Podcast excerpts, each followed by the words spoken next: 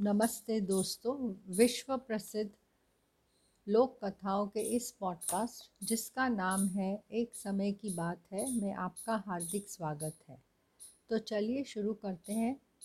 आज एक नई कहानी, जो कि मैं लाई हूँ तेनालीराम की कहानियों की संग्रह में से। इस कहानी का नाम है, जाड़े की मिठाई। सर्दियों का मौसम था।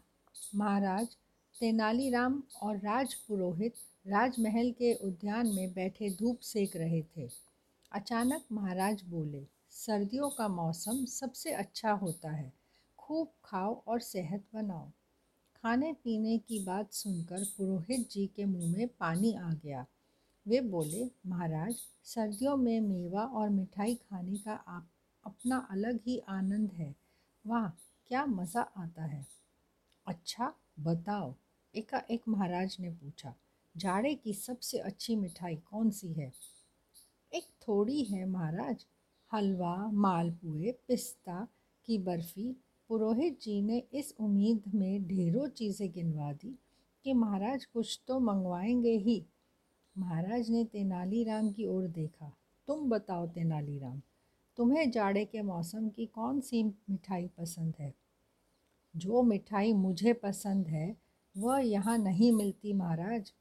फिर कहाँ मिलती है? महाराज ने उत्सुकता से पूछा, और उस मिठाई का नाम क्या है? नाम पूछकर क्या करेंगे महाराज? आप आज रात को मेरे साथ चले तो वह बढ़िया मिठाई मैं आपको खिलवा भी सकता हूँ। हम अवश्य चलेंगे। और फिर रात होने पर वे साधारण वेश धारण करके तेनालीराम के साथ चल दिए। चलते चलते तीनों एक गाँव में निकल आए। गाँव पार करके खेत थे। अरे भाई, तेनालीराम, और कितनी दूर चलोगे? बस महाराज, समझिए पहुँच ही गए। वो सामने देखिए, अलाव जलाए कुछ लोग जहाँ बैठे हैं। वहीं मिलेगा वह मिठाई। कुछ देर में वे वहाँ पहुँच गए, जहाँ कुछ लोग अलाव जलाए बैठे हुए हाथ ताप रहे थे। क्योंकि तीनों ने ही वेश बदला हुआ और ऊपर से अंधेरा था, इसलिए कोई भी उन्हें पहचान न पाया। वे भी उन्हीं लोगों के साथ बैठकर हाथ तापने लगे। पास ही एक कोल्हू था जिसमें गन्नों की पिराई चल रही थी। तेनालीराम ने उन्हें बैठाया और कोल्हू की ओर चल गए चले गए।